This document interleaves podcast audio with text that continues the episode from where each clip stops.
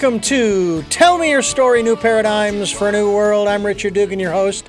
Hey, you know, I always thank you, and I genuinely mean it, for joining us here on the program. With 62,200 plus listens uh, since January 1 of 2018 on SoundCloud and all of the other podcast outlets, you folks are listening, and I'm glad you're sharing. We're on YouTube as well so that you can watch these interviews. We change the backgrounds from time to time, folks. like today, uh, I'm uh, I'm sitting uh, lakeside, as it were. Uh, um, I don't remember the name of the lake, but the building behind me uh, that you can see is uh, Kildare Abbey. it's in Connemara, County Galway, and it's a place that I was at. My goodness, it was like 18, 17, 18 years ago and I miss it, miss it terribly. Would love to move there. Would love to live there. If there's anyone in Ireland, who, by the way, Ireland is number three on our hit parade of uh, uh, countries listening. Number three. If there's anybody there would like to adopt me, I am certainly good for chopping wood, and and I'll I'll learn to milk a cow and do all those good things um, you know, whatever it takes to to get me there. I'll continue to do these programs from there. Uh, our guest today is half Irish. I'm like one, two, maybe three percent, a little less than what I thought as a kid growing up, but I'll take it. And he is a harpist, and he's going to be sharing with us his story. His name is Peter Sterling, and uh, he has uh, a couple of CDs here. One in particular, uh, the uh, the Winding Way and we're going to feature some of the music from uh, his uh, CD. Uh, and Peter, thank you so much for joining us. Granted, you're not in Ireland, but you're in an area that is just as special, just as unique, just as um, spiritual and or metaphysical, I guess, depending upon your perspective. Mm-hmm. And that is, you're coming to us all the way from, all the way from Sedona, Arizona. That's right northern Arizona, Sedona, land of the Red Rocks, the towering Red Rocks. And it's great to have you with us from there. Thank you for having me, Richard. It's great to be with you here on this kind of a rainy day, a misty day here in Sedona. So it's uh, got that kind of Irish feel to it. Mm-hmm. Absolutely. Yeah. And and I have to say that your background is is very warm and inviting. It's it's soft colors, uh, very gentle, and I love that. I love that. That's that's uh, one of my uh, photographs here. One of my landscape oh, panoramas. Oh my. Uh, that's beautiful. my yeah, my photography is in the galleries here in Sedona. Oh. Uh, wow! Wow! How long have you been photographing, uh, professionally, or as far as you know, putting it up in art galleries and so forth? Well, that's mo- being in the galleries is fairly recent. I've been in and out of Sedona for 30 years. I've been an artist here during that whole time. I've uh, been an artist most of my life. I just a few years ago, I got invited to be in in a gallery, a very famous gallery here.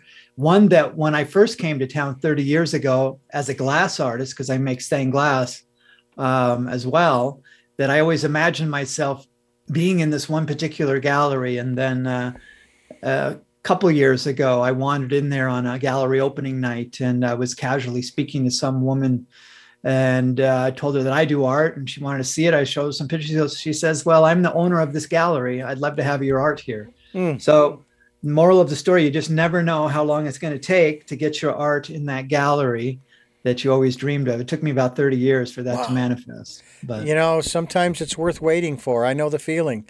Uh, I've been doing this for over 40 years and mm. Uh, and um, I I seem to sort of make a name for myself.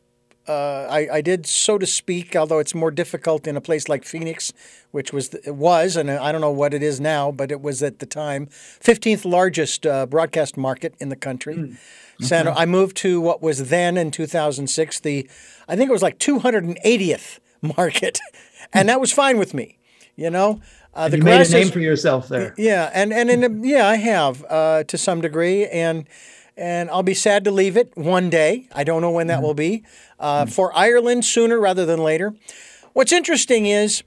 Uh, and I guess today's program is going to have sort of an Irish flair. I mean, if you think about it, the harp is the uh, is sort of the symbol of Ireland, the international symbol, if you will.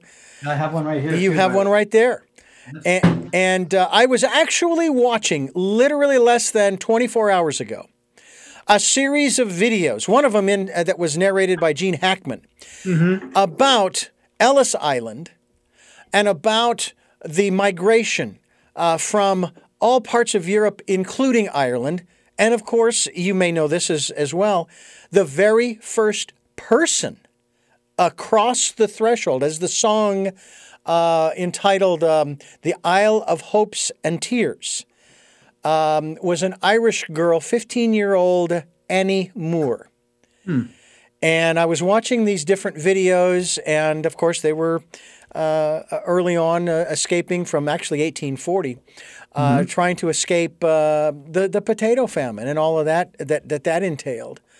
Uh, so, you know, I, I it's like I, I don't know why I wasn't even thinking about our interview per se, but I was thinking about this uh, move that I hope to make one day, and um, how much I miss the country and. I was talking with a man from Northern Ireland, and I don't know if you've ever been to Ireland, uh, Steve, uh, Peter. Never been.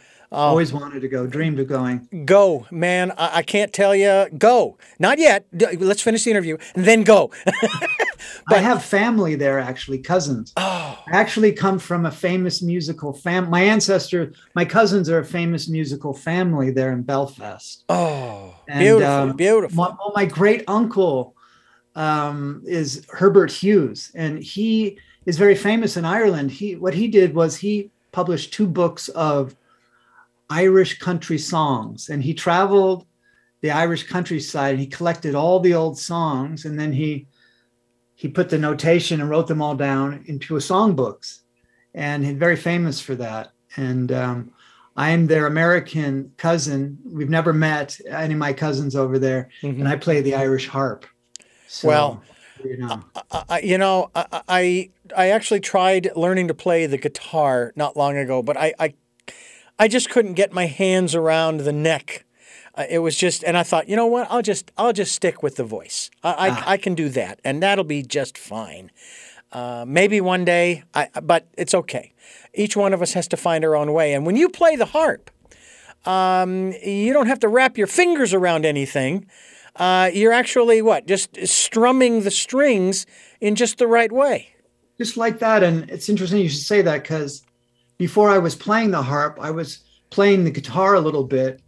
And I was pretty good, but I always found it difficult to bend and twist my fingers in certain positions on the fretboard.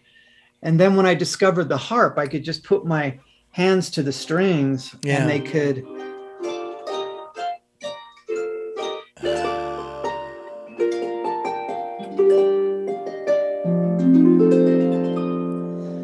easily without hurting.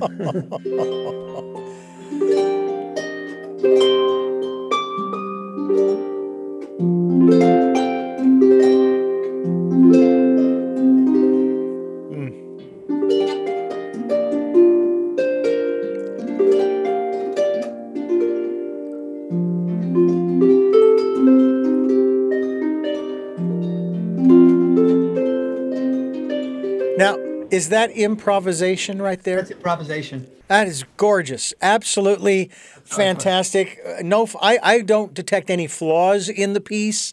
Uh, and you're just creating right there. Now, aside from the logistics, uh, the structural aspects of the harp, as compared as you did with the guitar, mm. what's what's the other reason that you were drawn to the harp, or that the harp was drawn to you? Well, that's really my life story. There it was the when I came to Sedona in the early 90s, and I came here on my vision quest after living 10 years in Colorado. And I came here to pursue my artistic talents because I had always been an artist most of my life. And I just decided I'm going to move to Sedona and I'm just going to live as an artist. This is really what's in my heart. This I want to follow my bliss, so to speak. And mm. and I always the, the artist lifestyle always attracted me. I'm one of those people. I've never had a nine to five job.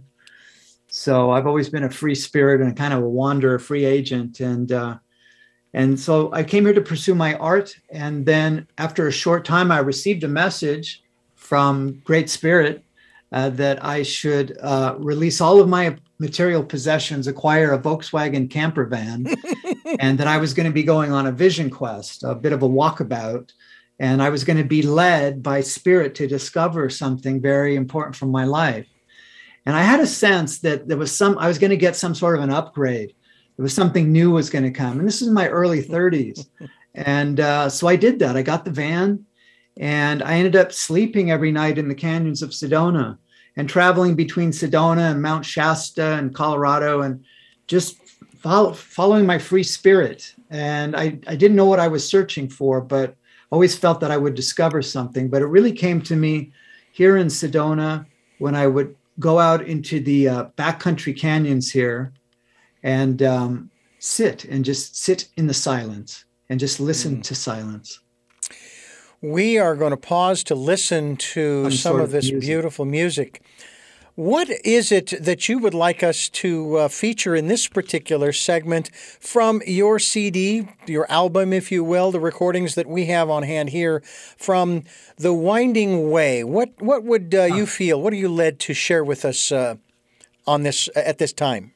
I think the number one song, "Beauty Abounds." It's a song about the beauty of nature. And it's very heartfelt and just very kind of floaty and deep, deep feeling. So I think that'd be a nice one to start with. We're going to start with that one, Beauty Abounds. It's from uh, uh, Peter Sterling and The Winding Way as you are listening to Tell Me Your Story, where we bring you new paradigms for a new world and choices and knowledge of those choices to help make your dreams come true.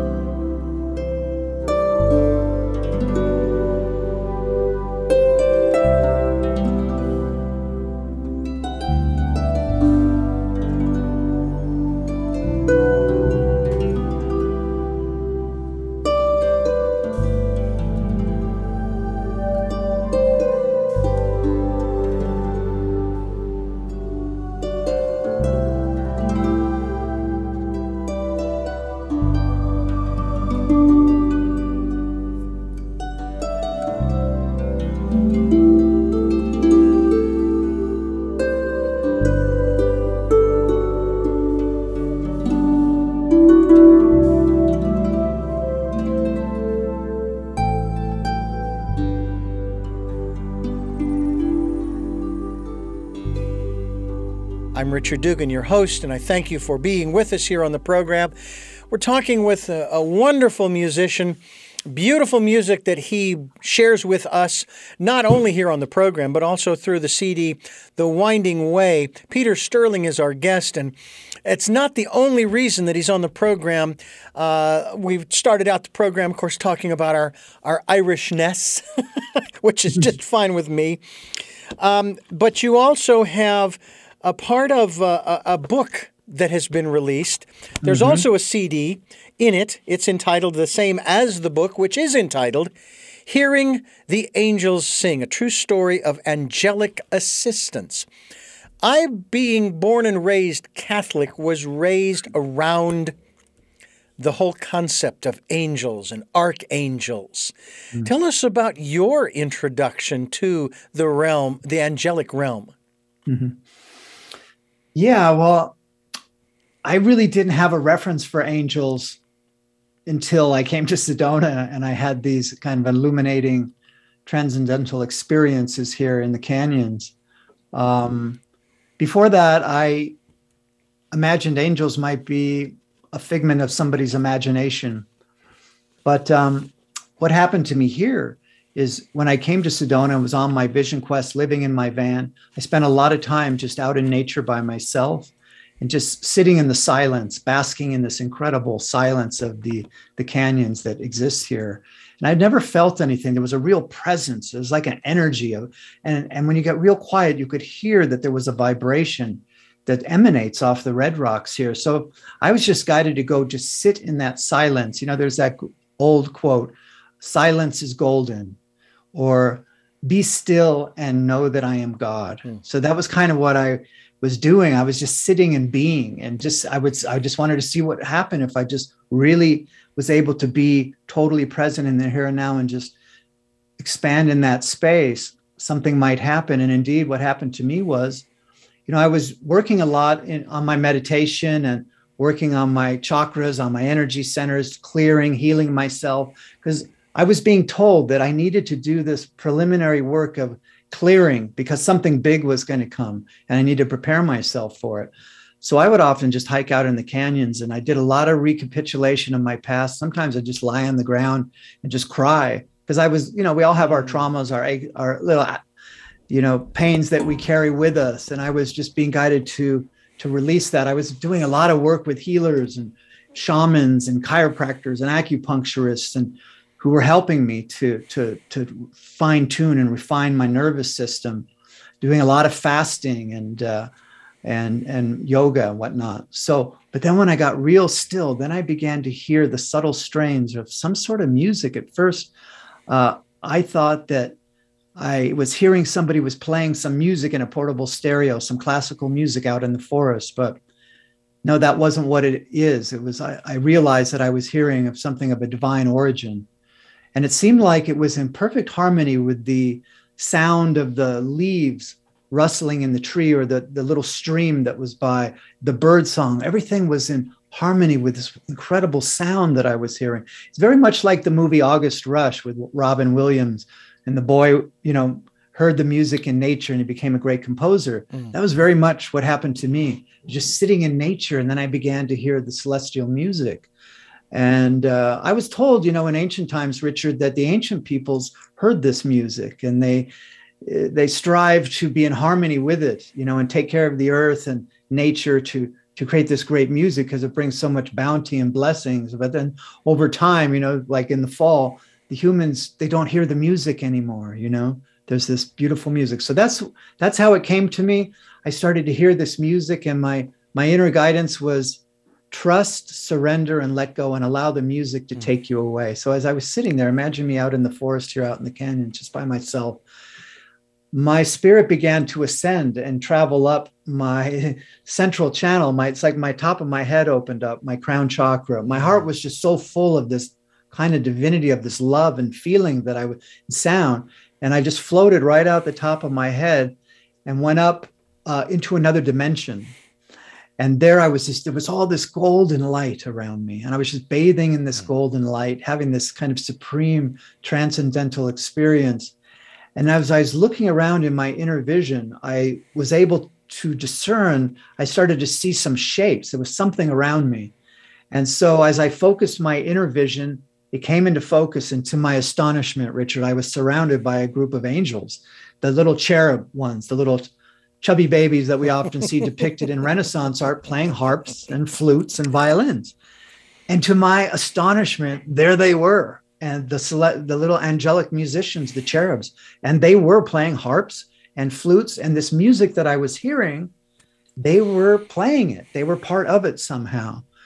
And I was just, it just absolutely blew my mind. It was like a before and after experience. That's when my life changed, when I realized that angels were real and they weren't just somebody's imagination. Uh, it was it was uh, a real earth-shaking experience for me. Mm. But that began a relationship with this group of angels that would come to me, and um, I eventually discovered that I could communicate to them telepathically. Mm. And go ahead. Well, I was just going to say that um, what you describe. Um, your experience, where you are, and what your experience and so forth. It all, it, uh, my my eyes are moistened by ah. the expressions that you are sharing with us. Uh, mm-hmm. it is something that we talk about on this program quite often in a little different context mm-hmm. of uh, people participating in the decade of perfect vision, meaning we ask them to go within and listen to that still small voice, to mm-hmm. reconnect with nature if you can, to be quiet in that calm, peaceful, and safe space. Mm-hmm. Uh, it's just it's it's just marvelous. We're going to take a, another pause here to listen to another piece of uh, music that you have created. Uh, okay. I want to come back and talk more about the music, but we'll also talk more about the angels. Uh, from "The Winding Way" by Peter Sterling. What shall we listen to now, my friend? I really like the track three. It's called Deep Dive, and this was it has been inspired by my my love of swimming with dolphins. I often go to the Bahamas and go on these dolphin swim adventures and take my harp and play my harp for the dolphins. Hmm. Uh, so this is Deep Dive. Let's take a listen to Deep Dive as we continue here on Tell Me Your Story New Paradigms for a New World, as we are giving you choices and knowledge of those choices to help make your dreams and mine come true.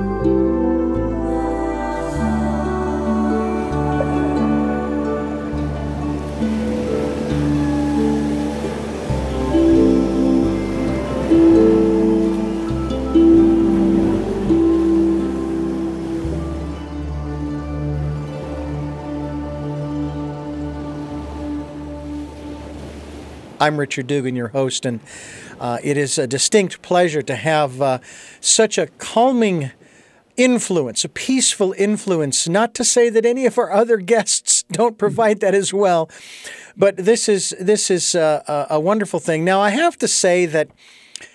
I received a copy of the book with the CD inside as well, and I, I, I, haven't had a chance to listen to it. Is this the audible version of the book, or is this more music that was incorporated uh, into this uh, this uh, publication?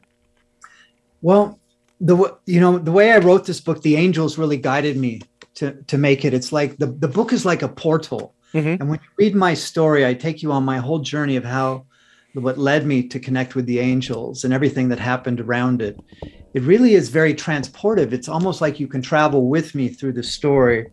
And it came through very much kind of stream of consciousness. But there is a way that I use language to try to describe, Richard, these experiences I had, which were really beyond, you know, human comprehension. The sa- the beauty of the sound is like it's beyond anything we could imagine here. Yeah. Uh, and I've always endeavored to express that through my music. And I've been told that my music has is reminiscent of this higher celestial sound. But but I, there was a way that I use language in the book to bring to life uh, this story, and the music that goes with it is like a soundtrack. So if you play softly in the background as you're reading, it's kind of a whole sensory immersion mm. experience, and it really, really works because the music has the frequency and the energy. If you if you listen to my music with your eyes closed, beautiful visions and panoramas all of a sudden appear in your mind's eye.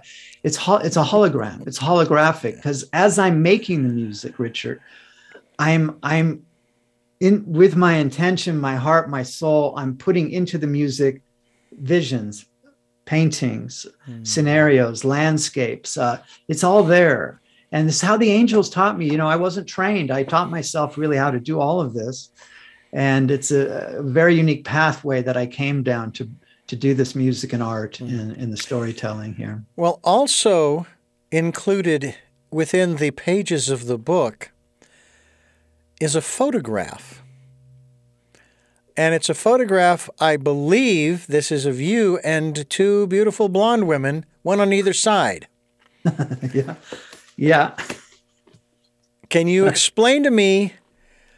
Uh, is this standard procedure by the publisher, or was this something that was included for my benefit?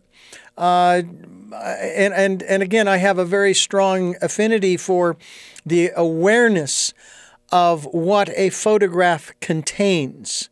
You know, it's not just a one or two dimensional picture of someone.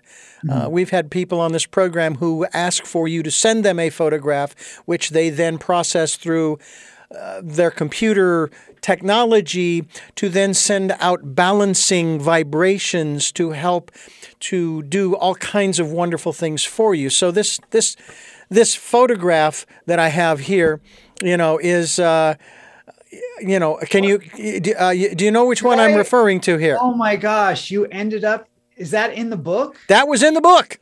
Oh my God! You have to send that back to me, dude. uh, I will. I will. And uh, been referred to as David that's, before, but that's, that's all right. Uh, I will get it back to you. Absolutely, post haste. Richard, that's very interesting. Well, I'll tell you the story about that photograph. Those two, they're in the book. Those both are in the story mm-hmm. somehow. I guess I'm supposed to tell you. So the one gal is Terry Lynn Taylor, who is a best-selling author of Angel Books and and we had a we have a chapter together of the event the angel adventure she and i went on but the other girl the the kind of younger pretty one she became my fiance and she's in the book because we discovered when i met up with her the angels came to her and they started telling her she's like a she's she was a like a walk-in because she had died in a car accident oh, wow. two years before i met her mm. in santa fe mm-hmm and I was playing my harp in the cafe in the bookstore, and she came in, and we had this eye contact, and I we met, and we we met, and we we connected, and we ended up being engaged. But she was she came from the realm of the angels. Wow! And it was this whole amazing story that's in the book of about walk-ins and reincarnation, and there's this whole kind of past life love affair into the current time that weaves in the story as well. And that's funny. You should get that. I don't know how you got that picture in the book. That's, that's... well, there are no coincidences. There are coincidences, incidents yeah. that coincide. And uh, there's a reason, and this probably was it, and maybe there's something more to it. I don't know, but nonetheless, I will be returning this photograph to you.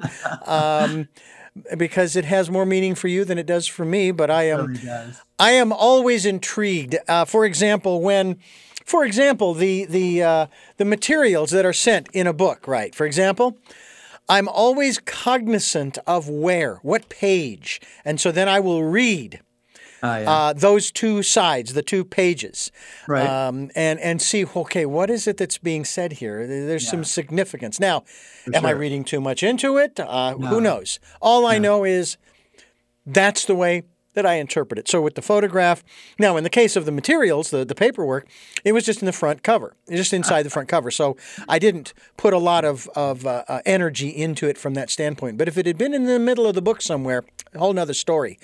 Um, the influence, and I don't even want to use the in, the word influence. You you shared with us uh, earlier, early in the program, a, a, a, piece that you were just creating. It mm. just came to you. Mm. But the the uh, uh, eleven songs on this particular CD, "The Winding Way," um, were all of these improvisational or are they written down on sheet music somewhere that you, you they that came to you? How what's your creative process? I guess yeah. is is where I'm coming from. Right. Well, I'm not trained in music, so I don't read or write music. So I just sit down and I might have a melody line, a theme that I've been playing it, it all comes through uh, improvisation. So what I do, Richard, whenever I sit at the harp, I never really know what I'm going to play. I just start playing, you know, and it just kind of happens. Mm-hmm. There's this thing that happens with me. It's kind of magical when you come see my performances. I just kind of sit down and I just kind of open up to the to that divine inspiration. I just put my hands to the string and and oftentimes it just the music just comes forth naturally improvisation. But I also have particular songs that I play. Now on this particular album, um, yeah, that first song, "Beauty Abounds," that was that was a pure improvisation where I just sat at the harp and just started playing. Wow, captured that. Yeah. Wow, and and when it comes to improvisation, uh, there are no mistakes. Uh, it just flows out of one, and that to me is is incredible to be able to sit down especially in a studio. Uh, and you're spending X number of dollars for the engineer and the producer and all those kinds of things, and you just yeah, you don't have anything written down. What are you talking? Uh, oh, it's all in your head. Actually, from your uh, if I if I am understanding correctly, from our conversation thus far, it's not actually coming from your head. It's actually coming from your heart, and the uh, the uh, uh, uh, crown chakra, if you will, connected to the divine. Mm. And to some people, that may sound very strange. But, mm. you know, when you think about it, folks, when you think about it, inspiration, uh, yes, it's within us and it comes through us. And we're connected to all of it. I mean, you know, it's just, mm. I mean, it's an amazing thing. I, I, uh, without belaboring this point, because I don't want to uh, go too far into this, but you know, mm-hmm. I I am a songwriter, not published. I've written one song uh, through a program that I went through back uh, in the summer and fall of this past year, 2021, mm. and uh, it took three months uh, to work out the lyrics, and then we worked out the notes. And mm-hmm. she was shocked when I started to write the notes on the the sheet music, you know. She, my gosh, uh, my other cl- classmates, uh, other uh, students, hey, and yet here you are. You're right. You're putting the notes where. They, and I remembered enough from chorus from high school. Uh, you know, in terms of reading music, and I don't read it that well. I just listen. In my case, I listen to the closest tenor to me, and then I just copy. what else shall we listen to as we pause once again here on the program? Uh, to from the CD, uh, Peter Sterling and The Winding Way. What shall we listen to next?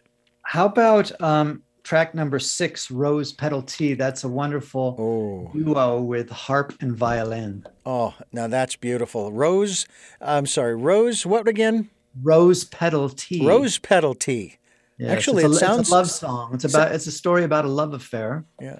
and this was the i mean this is a vision that when- as i improvise in these songs you know how, how i make the music i play the harp and that's like doing a pencil sketch and then mm-hmm. i bring in all the other sounds and those are the colors that i bring it to life with but and as i bring it to life and flesh it out with all the other sounds a, a, picture appears through a feeling Oh, and this one came Rose Petal Tea, and it's a story of a couple about their love affair over many years.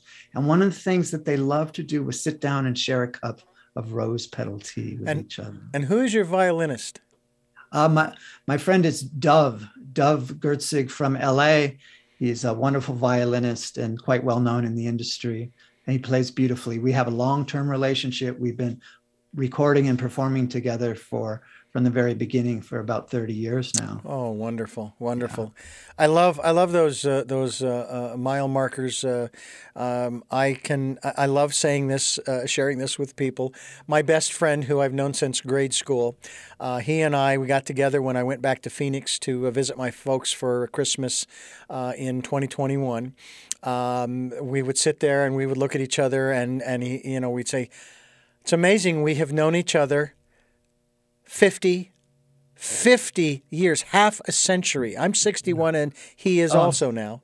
I'm the same age, 60. And I'm just like, 50 years I've known another human being. Now, granted, okay, I've known my parents for 61 years, but it's it's not the same. Uh, and, and I just love that. Anyway, let's take a break here. We're going to listen to Rose Petal Tea here on Tell Me Your Story. And uh, Peter Sterling is my guest, and I'm Richard Dugan, and you are listening to New Paradigms for a New World.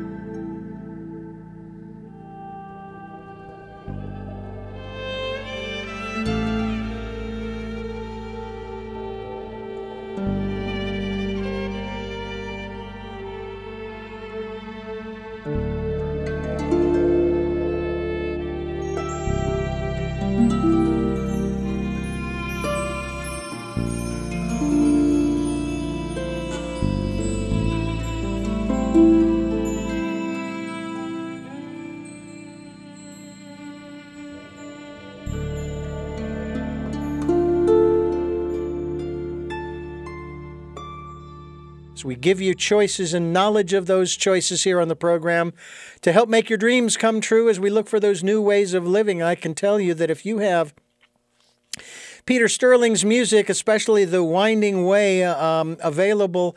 You can find it, I'm sure, at his website. And uh, Peter, give us your website so that people can find out uh, more about you and the music that uh, you have uh, brought to us. Uh, my website is harpmagic.com, H A R P M A G I C.com. I love that website. That is fabulous. Harpmagic.com. And as I say every program, we will be linked to your website.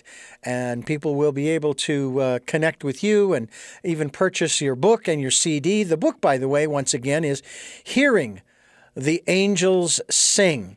And uh, this has to do uh, with uh, Peter's uh, true story of angelic assistance, and he's shared with us a little bit of that.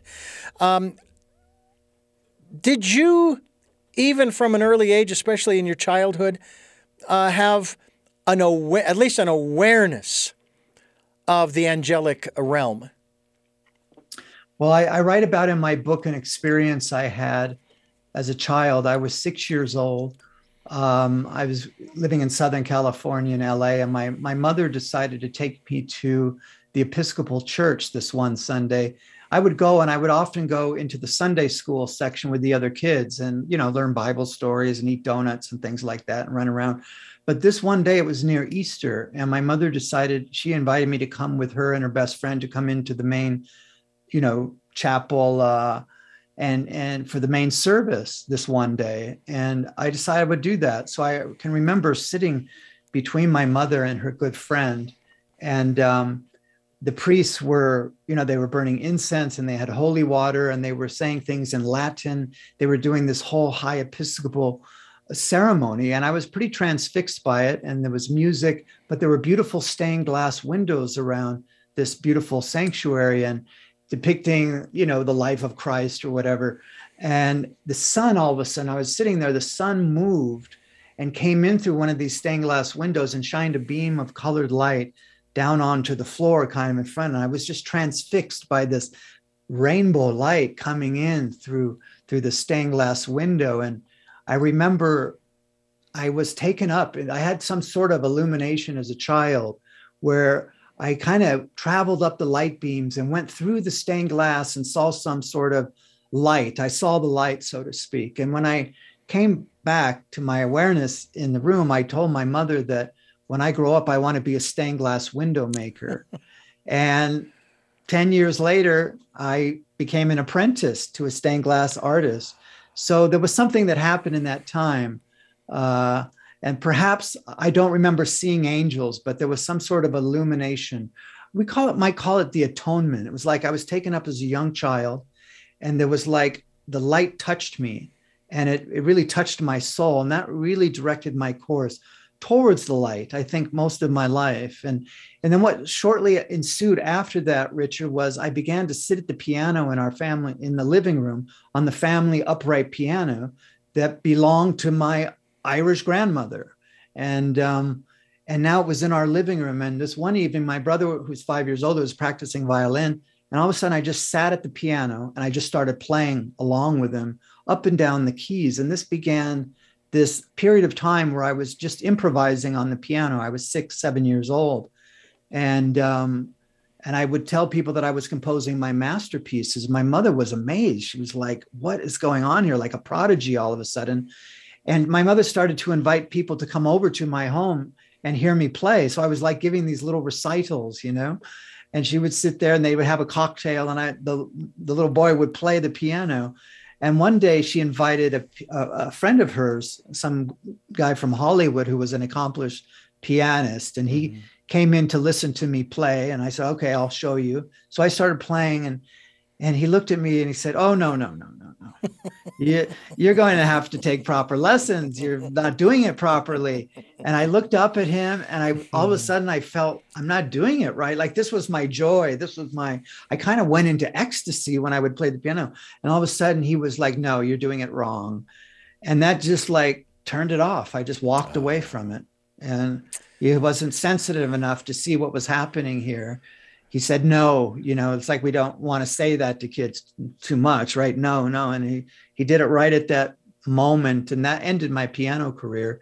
And then when i started playing the harp you know all these years later my first album harp magic the songs of that they're very childlike and a lot of my music has a childlike kind of innocence to it.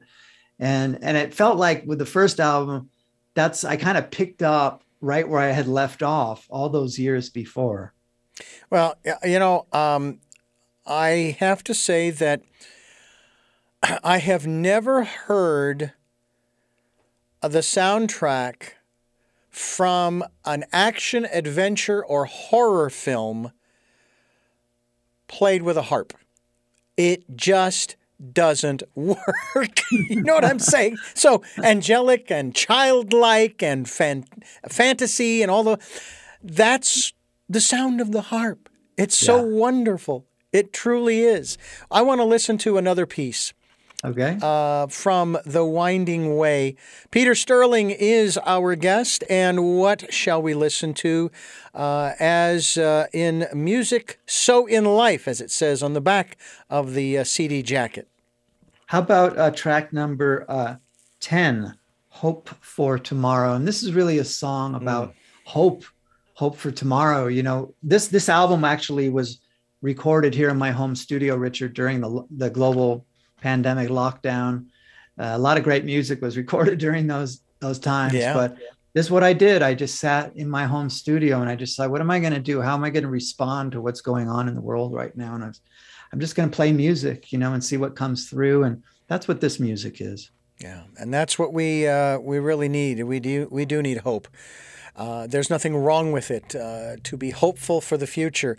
I think sure. one of the, the interesting aspects as we go to this piece, uh, uh, Peter, is conversation I had with one of my guests, and of course we talk about choices, and I said and choices and knowledge of those choices to help make your dreams come true. And I said, uh, you know, it said that uh, uh, we are where we are today because of all the choices that we've made in the past, you know, and that well, wherever we are tomorrow, it'll be based upon all the choices that we make from this point forward. And he says, well, that may be true, but consider this: all of the choices that you will make from this point forward are based upon your perception of what you think the future will be.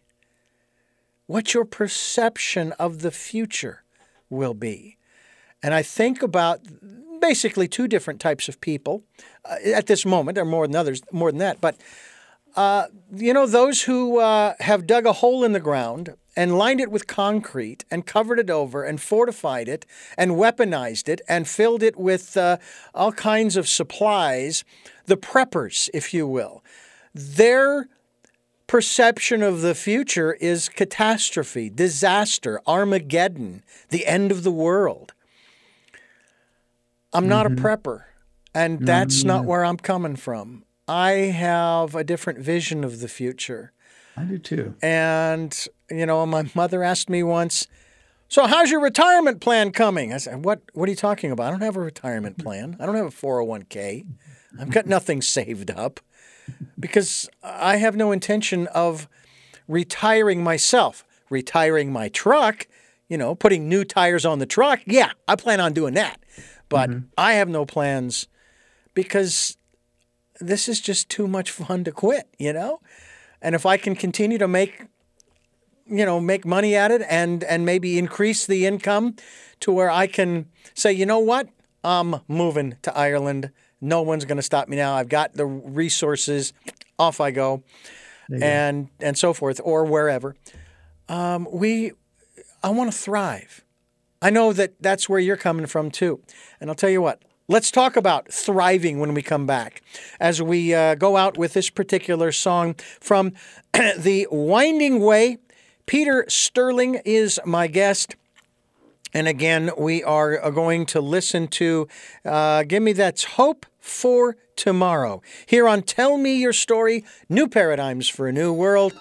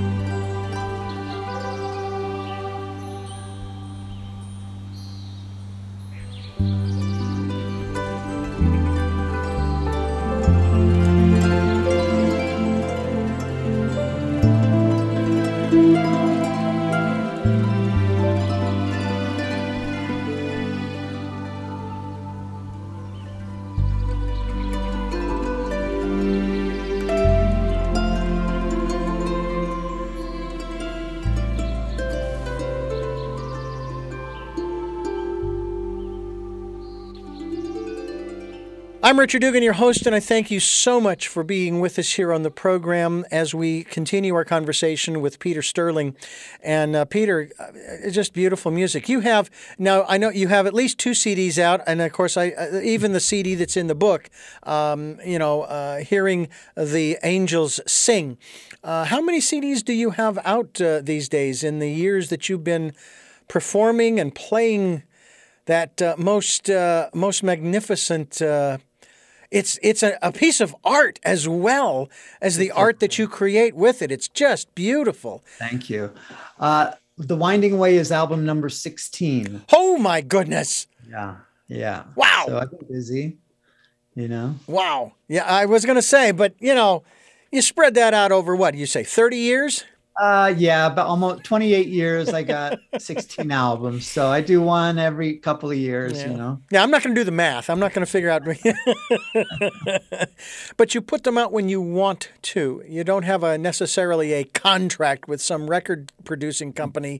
To Not say, anymore. No. Yeah. I have had that, Yeah. but uh, I've been on two record labels in my career. But now I have my own record label, Harp Magic Music. So all my music is produced in house here, and Oh, I have my distribution channels set up. So I have direct licensing through different portals to get it out there for streaming and downloads and all that. It's amazing what artists can do nowadays. You know, you can do it yourself. And I'm a do it DIY kind of guy. yeah.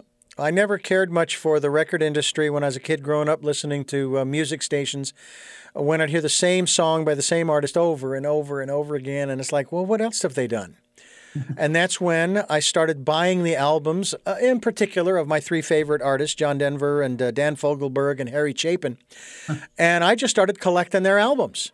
And I might have 10 or 15 of uh, John's and uh, 8 or 10 of uh, Harry's and maybe the same of uh, Dan's. Uh, sadly, all three of them have since passed. But, you know, it's like, I want to hear what else they do. I want to hear what else they create. Um, I want to shift gears a little bit and go back to what we were talking about as we ended the last segment and talk about this aspect of moving from, and this is the way I phrase it, moving from survival to thrival. Um, how do you how do you see that? And uh, have you maybe crossed that threshold where you see yourself now as, hey, huh, I'm not surviving anymore. I'm thriving.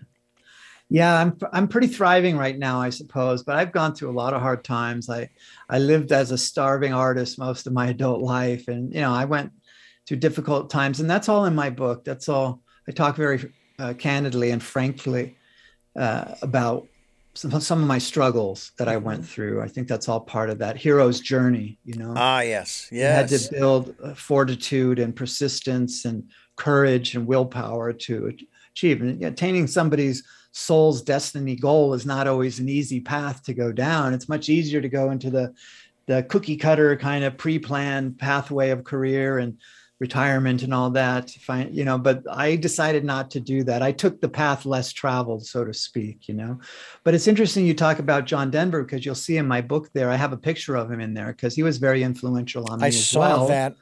and uh, I ended Hmm. up working for him. I, I was lived in Colorado in Aspen, and this is all in the book. And um, I worked with him at the Windstar Foundation Oh, yeah. in Aspen for five years, and uh, I got to see him perform with his band and with symphony orchestra on many, many occasions in the music tent in Aspen. And I've seen him bring a whole audience tears, crying.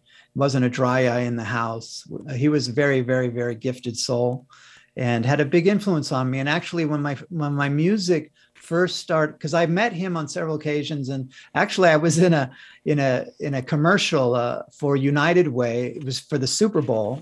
That was one of my claim to fame. I was in a commercial with John Denver for the uh, for the United Way charity that was shown during Super Bowl back in the 80s and they filmed it in Aspen in this beautiful alpine meadow with him playing the guitar and all these people around him and I happened to be in that but uh, when my music first started to come through, he appeared to me in dreams and he was guiding me in dreams on where to go to make a connection. He kind of led me towards my first record deal with my first album.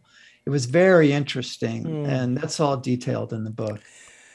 Well, I had a conversation with someone not long ago. We were talking about John and how the music that he created that came through him was his attempt to try to lay out um, his life and what was, as he would often say, I mean, it, it's almost quoting him from his album An Evening with John Denver, which I, ha- I still have the double album at home. Uh, he says that, you know, what is so about my life? And the difference between what he would sing about and the challenges that he had in his life and how it was almost as if he was he wasn't able to bring the two together I mean, his his life. I remember reading his book, uh, his Audible, uh, listening to his Audible book, mm-hmm. and uh, he would talk about uh, the things that he was into uh, at that time in his life, and how. Uh, you know the drugs and so forth, and of course the mm-hmm. relationships over the mm-hmm. years, and mm-hmm. and so on, and yet the music that he sings, the lyrics that he writes, um, speak of a whole different person a person who's, in a manner of speaking, sort of not necessarily has it all together, but is very aware, very introspective, um, really trying to be the best person that he can be.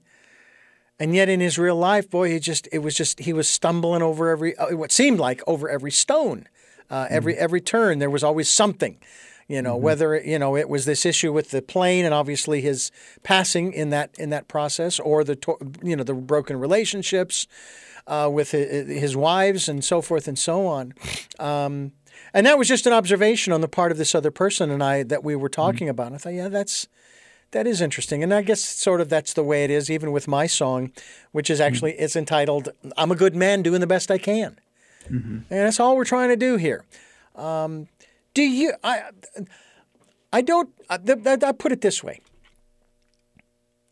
I don't believe that we make mistakes. What I do believe is that we have learning experiences. And it's a big, big difference. Because with mistakes, then forgiveness is required or needed. But if it's a learning experience, what's to forgive? You're just trying to learn. Uh, you know, you know, you don't do so well on a test in school, and you don't ask forgiveness of the teacher. You hopefully you go back and you you learn something and you do better the next time around, mm-hmm. right? That's why they call them life lessons. Exactly. Mm-hmm. Talk to us, and again, I know that it's it's it's uh, covered in your book and so forth, but Talk to us about your awareness, your consciousness, if you will, of awareness in regards to, uh, I'll use the word at this moment, uh, you can change it if you'd like, uh, about your lessons learned, your mistakes in life. Mm. Well, I write about it in the book, but there was one, there was one episode where um, I um, when I first started playing the harp and the angels were channeling this music through me and I had I had a superpowers with this instrument. You know, I can play the harp is a magical instrument. There's a long, long history and tradition of this instrument around the world. And, you know, Merlin played the harp and the god Apollo played the harp. And uh, the harp is perhaps the most celestial instrument throughout great antiquity. And it, there's a tone from the instrument that no other has and there's a power to it. Mm-hmm. and um, i found that i had the ability to play the harp and i still do but to actually cast an enchantment. I can play the harp and it's so enchanting that it's almost like a spell. Yeah. it's like a musical spell and i could make people kind of fall in love with me by what i could play on my magical harp you know this kind of thing. And and at first, for a while, this kind of, as you were saying, the with John and his uh, challenges he had and things he had to learn, and the fame and the relationships and all that. I went through that in my own way, mm. and I I saw that I could use the harp in a, that had power over people. And when I was first, I had to learn about that, and I there was a part where I was using it a time maybe to glorify my own ego you know? Mm. but that's not what this gift was about. And so what happened was i had been i had signed a, a, record contract. I had international distribution. My career just shot from the very beginning. I mean after only 10 months of playing i made my first recording without any formal lessons. And that got uh, discovered by a record label that released it worldwide. So i was flying pretty high on my horse for a while and thinking i was you know pretty special. And then what happened was I was traveling in my in my my van with the harps up in New Mexico, and my van caught on fire. Oh, and uh, I had two harps in the car, and they burned to crisp. I had mm. to get away before the car exploded. It was a Volkswagen van, and mm. I was on a country road, and there was no fire department around to put it out. So I sat there and watched my most prized possessions burn and this flame of destruction that took it. It was the harps were taken away. So I had to go through this whole period of I didn't have a harp for six months and I didn't know if I would play again because I thought the angels took them away from me. And in, in a sense, they did. They had to teach me that, hey, this is not for that. This is for a different intention. And this music is not just for you to to glorify your own ego. This is to the glory to God, you know. Uh, and I had to learn a big lesson. So then I had to kind of pray and I had to ask for the, I had to ask for forgiveness. I had to go through this whole thing. And then the harp came back into my life. And I had to learn a big lesson about that. Uh, as far as what I use this this gift mm. that the angels and God has given me to play the instrument. It's you know we're talking with Peter Sterling, and he has a CD we're featuring here on the program called The Winding Way. We're also talking about his book, his uh, uh, latest book, if you will, called Hearing the Angels Sing. It's true story of angelic assistance. Peter Sterling is my guest. I'm Richard Dugan. This is Tell Me Your Story. We are bringing you new paradigms for a new world here on the program, looking for those new ways of living and giving you choices and knowledge of those choices to help make your dreams come true. I'm I, I, I'm going to use the, um, I, I say analogy, but it's actually true, and this has been sort of proven that when a cook goes into the kitchen to prepare a meal, and I use my grandmother as the example of uh, my favorite my favorite dish that she would make would be tamales. Mm. And for years, I was looking everywhere to try to find the tamales that tasted like my grandmother made. And someone finally opened up my eyes and said, Hey, you're never going to find them because they were infused with your grandmother's love. So, with that real life story slash analogy, who made your harp, the one that you play now? Who made it? The, who's the harp maker? Mm-hmm. Uh, the harp maker is the one I, I, was playing here. That's a Dusty Strings harp, and they're mm-hmm. very famous harp maker from Seattle. Yeah. And are you familiar or aware enough of this individual, or I don't know if it's a factory or it's made by an individual? As to their awareness of that aspect of creation? Well, I never talked to them about that. I have talked to them from time to time, but they're very much aware of the purity of the sound that comes from their instruments and their their their um, kind of tradition goes back more into the the Celtic folk harp. So they have kind of that Irish harp uh, feel to it. You can see here, which I love about their logo, they have this beautiful kind of uh, almost with a Celtic kind of a knot on yes. the instrument. it's just a beautiful instrument. Harps are beautiful. Just to have them in the room. Uh, I could play an, another little bit for you if you like. Please. Yeah.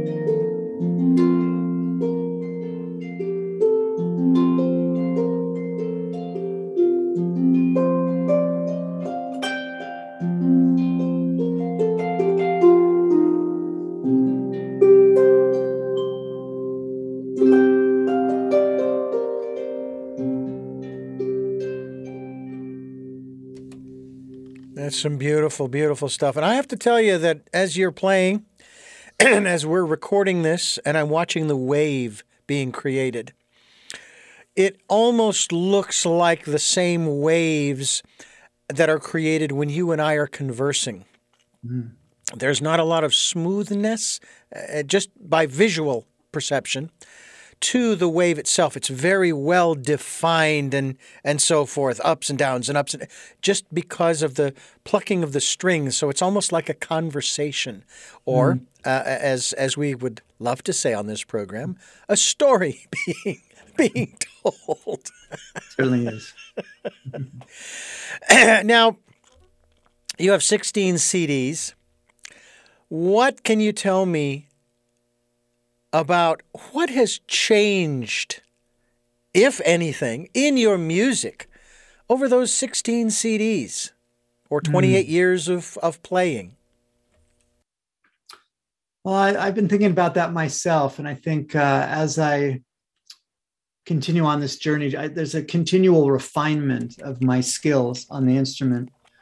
Also in the studio, there's techniques I use to to create kind of the harmonic structure of my sound. And and um, you know this is a lifelong skill for me. So i think as i as i mature as a person and as artist the sound is becoming clear. It's like my first album i had only been playing the harp 10 months and i didn't even know what i was doing. I just kind of it just happened. But now after all this time i've refined my skills now. And um, uh, like a fine bottle of wine you know? That's mm. the thing about music. Musicians get better as they get older you know? Mm-hmm. it seems to be one of these things. So as you were talking about earlier this is something that i'll do for the rest of my life. You know i feel lucky that i have something that i can do. And the harp has been you know my sanctuary. I can doesn't matter what's going on in the world. I have this friend here that i can sit with mm. and i can play an enchanting melody on and it soothes my soul i just play I, I play for what brings me joy and what warms my heart. And it seems to have a universal appeal. And uh, the music's had great success. Actually the winding way is trending on amazon right now on hot new releases in the new age section. So fantastic. you know, now when you give concerts um, you're you're playing obviously songs that you know, but you're also improvising as well throughout yeah. the concert. Absolutely. Just letting the energy flow is a big part of my performance, and uh, I have set songs. I have a set list, but I always have blank spots in there for um, just improvisation one, improvisation two, improvisation three, mm. and my audience loves it. You know, there's something that's very kind of raw and on the edge. You know, there's I find that when I improvise, that really allows spirit to come through. There's some artists that like to play their music, you know, kind of the same every time, but I use my music, my my songs, my past songs, just as kind of a loose framework. Mm-hmm. And when I revisit them and play them, I always like to explore them a little differently and see how I could play it a little differently, just to keep it interesting for me. And I think that gives a life to the music. Uh, and uh, I, I just love that's just how it's always happened for me that's one of my gifts i guess is my gift of improvisation hmm. Peter Sterling is our guest here on the program. The Winding Way is the latest CD available through harpmagic.com. And his uh, latest book is uh, Hearing the Hearing the Angels Sing, a true story of angelic assistance. Is this uh, uh w- what number book do we we attribute this one to? That's book number one, and there's two other books that are in the works. There's, yeah. So we'll see. well, wonderful. I'm still working on my first, and I've been working on it for over 20 years. There you go. I'm not writing War and Peace. I'm procrastinating. writing a book is a huge process. It wasn't easy writing a book. The music flows, but writing is a skill and it's yeah. a craft. And yeah and and you have to stay at it. Now I've written the, the the basics of it, but you know I I just sit here going. How much longer are you going to keep this? And of course, I'll, I'll mention it on the program. So, well, how do people get a copy of it? Well, uh, if you want a PDF of it, I can certainly run one off for you and send it to you, that kind of thing. But I would love to have it hardbound or at least a hard version, uh, a hard copy of it, whether it's in paperback or otherwise. Uh, and it'll get there. And I know the format too, and and uh, all of that. But um, creating these things is is uh, um, is quite an amazing thing for us these days. I mean, I I get I got into this business in 1979. I was 19 years old, mm. and uh, I was working with the technology of that day. In radio and business. The, in radio? the radio business. Yeah, broadcast. And I sit here going, you know, I miss those days. of vinyl and tape and a yeah. razor blade and a, a, splicing block and a china marker and and vinyl and and all of that stuff and mm-hmm. and then doing stuff live and and and the tube the incandescent tubes uh, the vacuum tubes, I should say, uh, yeah. that that that powered the various pieces of equipment that we were using, mm-hmm. you know, and uh, and it was just it was a lot of fun, a lot of creativity, and I have to say that as technology has moved forward, I've I've often thought how, ah, man, I don't know, creativity is going to kind of be sucked right out of this, and well. Mm. The creativity isn't in the technology, no matter how ancient or modern it is, it's in us. Mm. It's mm-hmm. in us. Yeah, the technology is allowing me more and more to bring forth what's inside of me and manifesting it in a form so that others yeah. can have this experience. How many harps do you have? Oh gosh, I I had 8 until recently I sold a couple off. But uh, I have a good collection. I, the house is scattered with them. Now, this is I, I, don't want to uh, handheld, if you will. I mean, you you can carry this thing around almost almost under your arm. Uh, uh, yeah, this is a full size folk harp. It weighs about forty five pounds. Okay, maybe not car- carry it under your arm. Um, that's a heavy harp. Uh, do you play the the real large ones as well? The the I have my second album. I recorded on a large classical uh, pedal harp, uh, chromatic pedal, symphonic harp, hmm. yes. Mm. And one was given to me to use to make that recording by the most famous harp maker of those uh, pedal harps in the United States, wow. Lyon and Healy. And I made a connection with them and they saw my talent and they sent me one free. Oh. They sent me a beautiful, because they just started making an electric pedal harp and uh, they had a prototype and they sent it to me from Chicago. They shipped it out free of charge to allow me to have it for like three months so that I could record my album with it. Wow. It was a 20, you know, it was a 25, $30,000 harp. And that was just kind of the magic. That's in my book too. I talk about that. That was one of the things I was like, oh my God, this amazing harp player is giving me a harp. I guess I really have something going here. So I, I did it. That was for my album, uh, Gypsy Road, my second album. Mm. Now that raises another interesting question. in terms of the inspiration from the angelic realm, from the divine, from, you know, above or out there, if you will, uh, that flows through. and then your own personal level of self confidence. Can you talk to us a little bit about that? Because to me, that seems like something rather important that one needs at, at some level to say, with only a smidgen of ego, I'm good at what I do. Mm-hmm. And that that's okay to say. Talk to us a little bit about that. Yeah, well, I mean, in the early days, the angels were so uh, paramount to the to the experience of bringing this through that I I really gave them credit for it mostly. But then as I got more proficient at the instrument and deepened into my, my skills with the harp, uh, I was able to take over on my own. And the angels were actually kind of, were so, you know, a part of the original recordings. And then uh, after a while, I got my wings and they let me just kind of go off on my own and and I felt uh, I felt uh, confident enough that I could do that, and uh, and then you know what's happened, Richard, is also the recognition. The music just has a life of its own. I just make it and I send it out to the world without any attachment to what's going to happen. It just has this magical thing that these records that happen to them, but. Uh, in, in recent years, there's been a lot of recognition in the music industry. I've won several awards and been at the top of the charts. And, you know, it's very fulfilling. It's very, very, um, feels really nice to do that. So,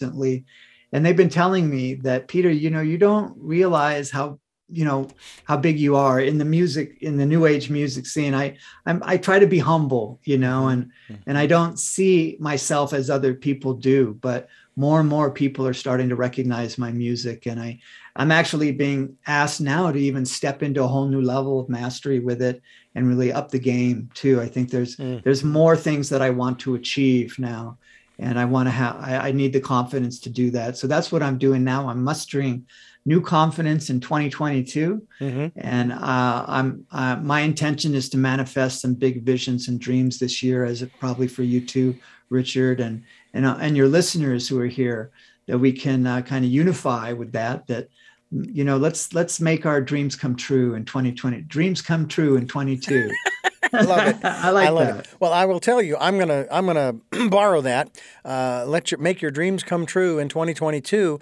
But 2022 is also the year of uh, the Deuces Wild, which I mm. translate meaning opportunities abound, which is saying the same thing.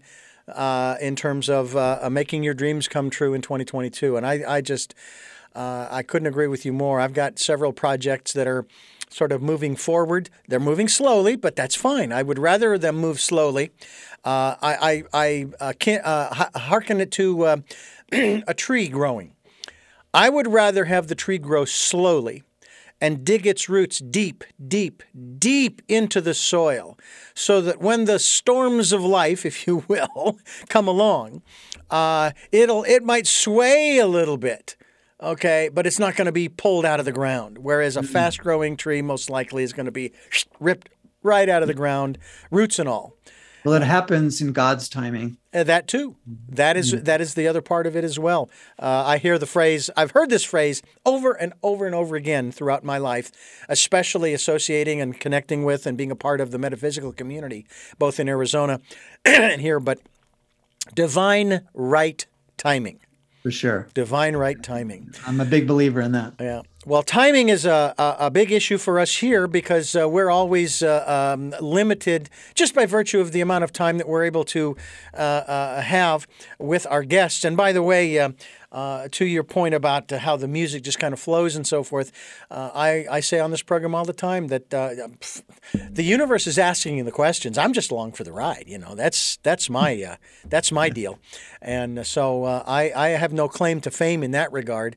I've even challenged the universe. No, no, no. That question has nothing to do with what we're talking about here and it just keeps no no no no no no no no no no no pounding away and okay okay and um, um I got to stop the interview uh, here because I got to ask you this question uh, because the universe won't leave me alone and I've gotten better and better at saying okay uh, because sometimes it takes us in a direction that whoever's listening needs to hear for sure and it's the same thing with you and the music uh, what you might be playing is something that someone needs to hear Exactly. It's powerful stuff. This is Tell Me Your Story. Peter Sterling is my guest, and you are listening to New Paradigms for a New World. I'm Richard Dugan, your host, and uh, Peter Sterling uh, is joining us here on the program as we come uh, to the last part of our broadcast. Uh, the Winds, The Winding Way is the CD, and um, the book is entitled Hearing the Angels Singing. Hearing the Angels Sing is the title of the book, and uh, harpmagic.com. Harpmagic.com is the website. And Peter, I. Uh, I can't tell you how much I've really enjoyed our conversation here. It's been a great pleasure not only to talk with you and find out about who you are, but also to hear the music that is coming through you. Uh, and I think that's probably a, an accurate term, right? That it's coming I'm, through you?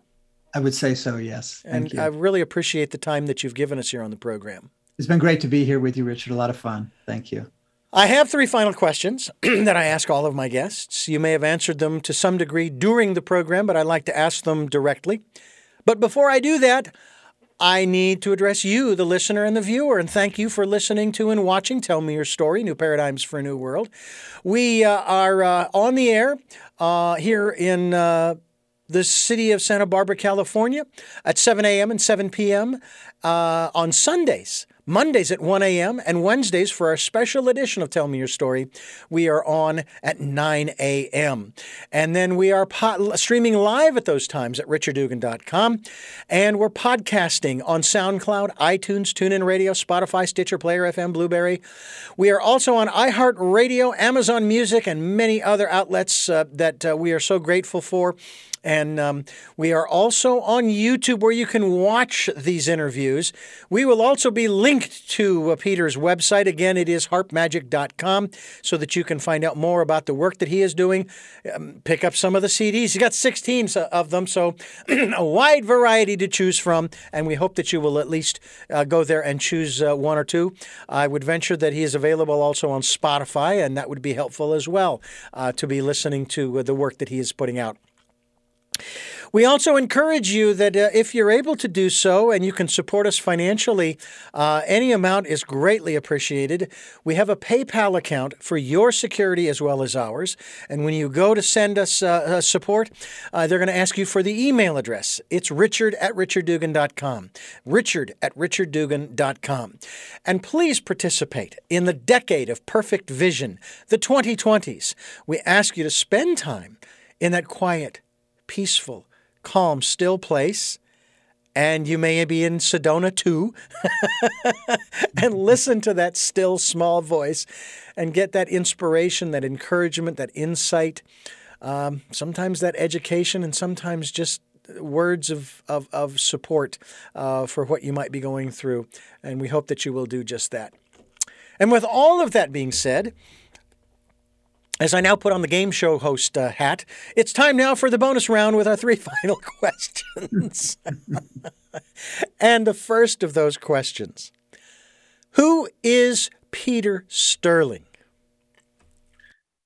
Oh my goodness, you're putting me on the spot here, Richard, at the end here. Uh, they call me a harp guy. So we can just go with that. I'm the harp guy. Okay what is it that you hope to or want to achieve through the work that you are doing now? My work is here to uh, uplift souls and to bring hope and healing into people's lives and to the world. And finally, what is your life's purpose? Mm. My life's purpose is harmonic with what I just said. It's to unify, to, to unite the tribes, to bring people together in the power of God's divine love, mm. and to create a beautiful new world, to bring hope for tomorrow. Well, Peter, again, we thank you so much for joining us and uh, uh, enlightening us as well as entertaining us too uh, with the music that we have featured on today's program from the CD The Winding Road. Peter Sterling, my guest, and again, that book. Way. The I'm sorry, The Winding Way. I don't know what I just said, but it's The Winding Way. and the title of the book is Hearing the Angels Sing. It's a true story of angelic assistance. All of this can be yours. Uh, all you have to do is go to the website, harpmagic.com. Harpmagic.com will be linked to that website as well. I want to thank you for listening to and watching Tell Me Your Story. New paradigms for a new world as you make your dreams come true in 2022. Thank you, Peter Sterling. You, and we hope that you will join us again on our next broadcast, podcast, videocast. And until then, love to Lal.